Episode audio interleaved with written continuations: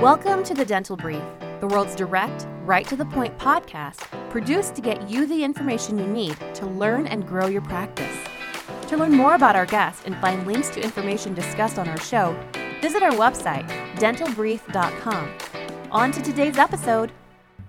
Hello, everyone. Welcome to another episode of the Dental Brief. Today we have with us from Canada, Miss Irene Iancu. Irene, say hello to everyone. Hello, everyone. What is up, peeps? Thanks for We- having me. You are. It's 7:30 p.m. Eastern Time when we're recording this, right? Yeah. Yeah, so you're the one that's up. Um, up. yeah, sounds like it's been a busy, long day for you, which is fantastic. Um, you're tell us a little bit about your background, right? Um, I'll let you actually kind of tell your story a little bit, how you got into dentistry, um, and what you do now. Yeah, kind of Cole's Notes version. Uh, I'm a hygienist. I've been a hygienist of 13 years. Uh, way back, playbacks, graduation of 2007 with an undergraduate degree of nothing that I use today, uh, and found my way into dentistry because of a, a- a failed relationship with my high school sweetheart, believe it or not. I think that's all how all good stories begin, right? Something failed and then something beautiful turned out of it. For Yeah. every, someone once said to me, um, for good things to come together, sometimes bad things have to fall apart, or vice versa, however you want to say it. But Sure. I, you know, I, I decided to venture into dental hygiene, and uh, for the first few years, few years of my career, you know, I just did the hustle and the grind.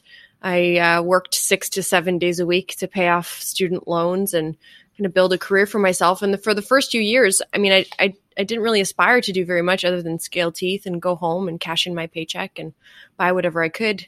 Until about year seven, I realized that I wanted to do a little bit more. And that a little bit more led me into speaking. Sorry, my husband just came in and is tearing down the house. No, you're good. um, you know, I wanted to do a little bit more. I, I got into teaching. I started teaching at my alma mater in dental hygiene school, and I started working for some cool companies like Invisalign and 3M and P&G on the platform where we share our knowledge with our community. And it led me to to wanting to do more with my profession. And in the province of Ontario here and a lot of other provinces in Canada and some states in the United States, dental hygienists are able to open up their own practices. So I put together a series of business plans that led me to creating my own studio called the Tooth Life Studio. Front facing to the public, it operates just like a dental office. There's two docs that work on site, and I have another hygienist and a full team. And uh, you know, we we do dentistry, and we do dentistry well, and we do dentistry uh, the way that I believe it it ought to be done, uh, taking into consideration not only our patients but also our team because they are by far an extension of of our family. So yeah, I have a Instagram page that has quite a few followers, and I do some tutorial videos and fun stuff on there. So check out toothlife.irene on Instagram. Yeah, you're uh, you're yeah. Uh, you're certainly popular, and we're we're glad to be able to have you here. Um, and definitely want my uh, audience uh, to check out um, your site and to check out your Instagram. Um, I, I have to imagine casual conversation. I have to imagine that you get a little bit of pushback as far as owning a practice, um, being a hygienist, right? Yeah, it, it makes for a really good speaking opener, uh, I- showing some of the comments of what people say about a hygiene run practice. And I mean, yeah, there, there's pushback. I think more so because people just don't quite understand the dynamic. Sure, but I, I have to under I, I have to imagine, um, you know, not being a dentist or a hygienist, um, I have to imagine that um, there's a lot of things that hygienists see differently than dentists do, in, in a positive way, right? Maybe not necessarily in a clinical way, but in the way that a very consumer oriented business should be run. Um, and it is. I know a lot of people like the term patient; they don't necessarily like the the term consumer but when they leave they're definitely consumers right when Right. they come in they're definitely consumers so um, you get out non-covid i'm sure you get a little bit more but you're out and about your ears to the ground tell me some problems and um, challenges that you're seeing that uh, practice and team members are, are having Yeah, well, aside from the the ma- building of a team at a during a global pandemic and as a startup, I mean that's a challenge that I think a lot of people are facing right now is finding the right people to fill those roles. Um, you know, the way that I've kind of structured our team and our, our business is do the people in our team follow those core values? So when I was putting together my business plan and when, when I was putting together the concept of what I wanted this practice to look like, I scoured the internet for big corporations that I you know subscribed to their beliefs the way they structure their internal organization and i stole their their core values and i you know i went to starbucks i went to google i went to apple and those core values that people spend you know tons of money putting together i took them and i rephrased them uh, to what would adapt to dentistry. So, whenever I was looking for a team player, I would read off my core values and say, how does this how does this sound to you? Does this sound like something you agree with or disagree with? Not telling them that, you know, I stole this from Starbucks and now it has to do with dentistry. Sure. Irene, can you share one of those? Maybe not which one you oh, stole or what it sure. was before you stole, but what, what are yeah, one of your core so, values? So one, one, one for Google is fast is always better than slow.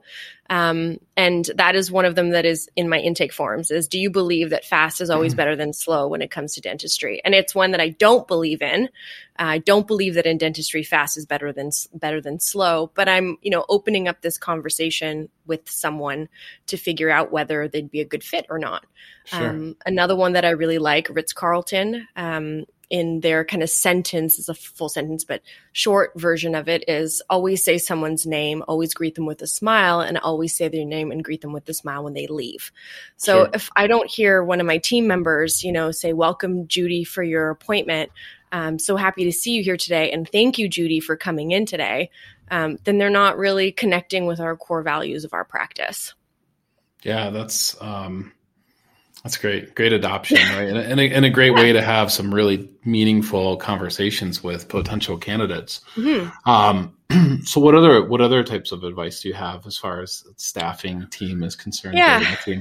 Well, I think I think it really comes down to you as a practice owner, and you really need to dive in. I mean, we we are at the office generally before everyone else and after everyone else. And if you're not there before everyone else or after everyone else, then you know you have to lead by example. So even if I don't have a patient or even if I'm not scheduled to go into work that day, I'm still there for the team meetings in the morning and I have a team huddle every day. Sometimes we've got lots to talk about and sometimes we just read our, you know, five-star Google reviews, which by the way, we do every morning. We go into our hmm. Google reviews and we see who's read them and who's written on them and we read them them as a team and we identify them. Even the bad feedback. I mean, we don't get much bad feedback, but when we do, we identify, well, why did this person say these things? How do we pull that apart and how do we change that experience for the next person?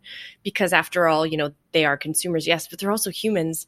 And some of these humans are scared, and some of these humans are little tiny humans that are experiencing dentistry for the first time. So we take feedback really important, uh, or we create importance to our feedback so that we can identify you know, what are we doing right? What are we doing wrong? What should we do more of? And what should we do a lot less of? And I have those conversations with patients in the chair. Like a new patient, the first thing I say to them is, Thank you so much for coming in today. Insert name here. Why did you come here? What made you come here? Was it a Google review? Was it a, a patient that sent you in? Did you just walk by? And then, you know, once I get that response and I say, okay, great. So tell me about your last visit at the dentist. What did you love and what did you not love? Mm, because I want to do more of what you love and less of what you don't love.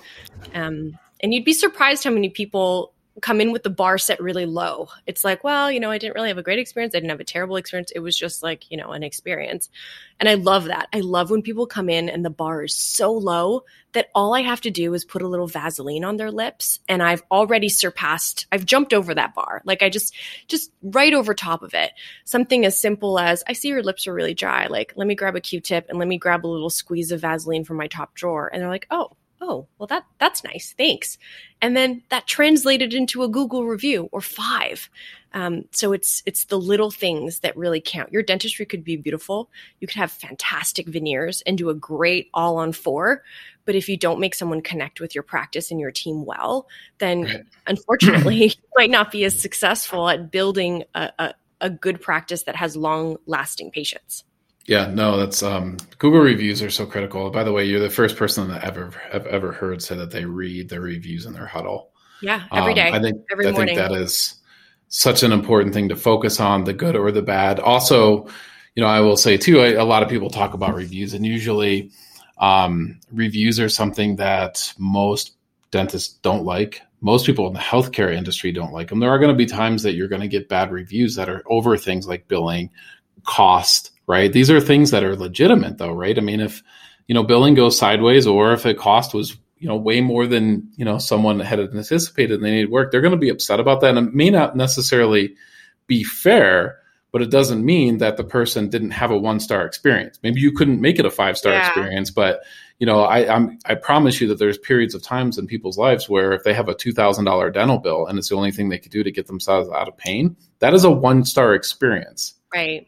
Right? It may not be a one star experience compared to other practices, but it is for them that day. And I, and I think there is a way to write that, but I think reading those reviews is awesome. That's some really great a advice. step, I, a step above of what we do with our reviews and like we, we've got 60 reviews we've been open for six months so a rev- uh, i mean we we get a decent amount we've had in six months like 700 plus new patients. So not everyone's going to leave a review.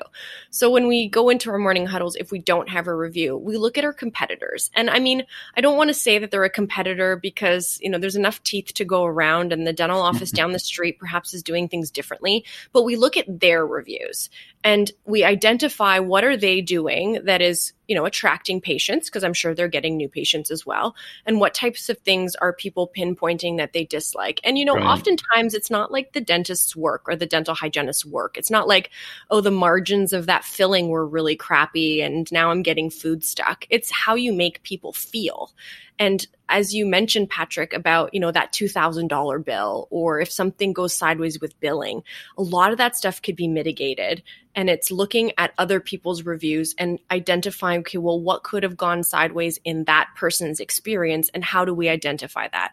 So a really good kind of tidbit and takes a little extra time um, is we get a breakdown for every single patient and it takes time like today i was the receptionist in my office because my receptionist was out of the office so you know i picked up the phone and i got breakdowns i called insurance companies i did all of that fun stuff um, but when the person comes in the next day, we use YAPI, which is a paperless software kind of integration with our Open Dental.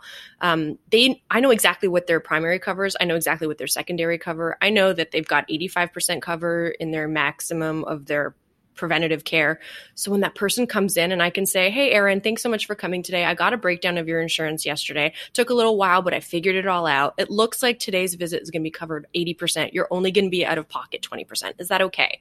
And we do that right before we get started. So there's no like expectation at the end of like, well, my insurance always covers this, or Sure. I've never had to pay before. It's like, this is what it is. We did the background work. We took the time. Are you cool with that? And most of the time, again, read our Google reviews, people say they were so well prepared for my visit. They knew exactly what my coverage was and we took care of it. And they don't care pulling out their credit card and paying for that balance um, when, you know, we're ready. And our, our competitors' reviews have helped us um, identifying the gaps in their structures to be able to implement better structures in our practice. I mean, that's awesome. That's just great advice. That is such a great process.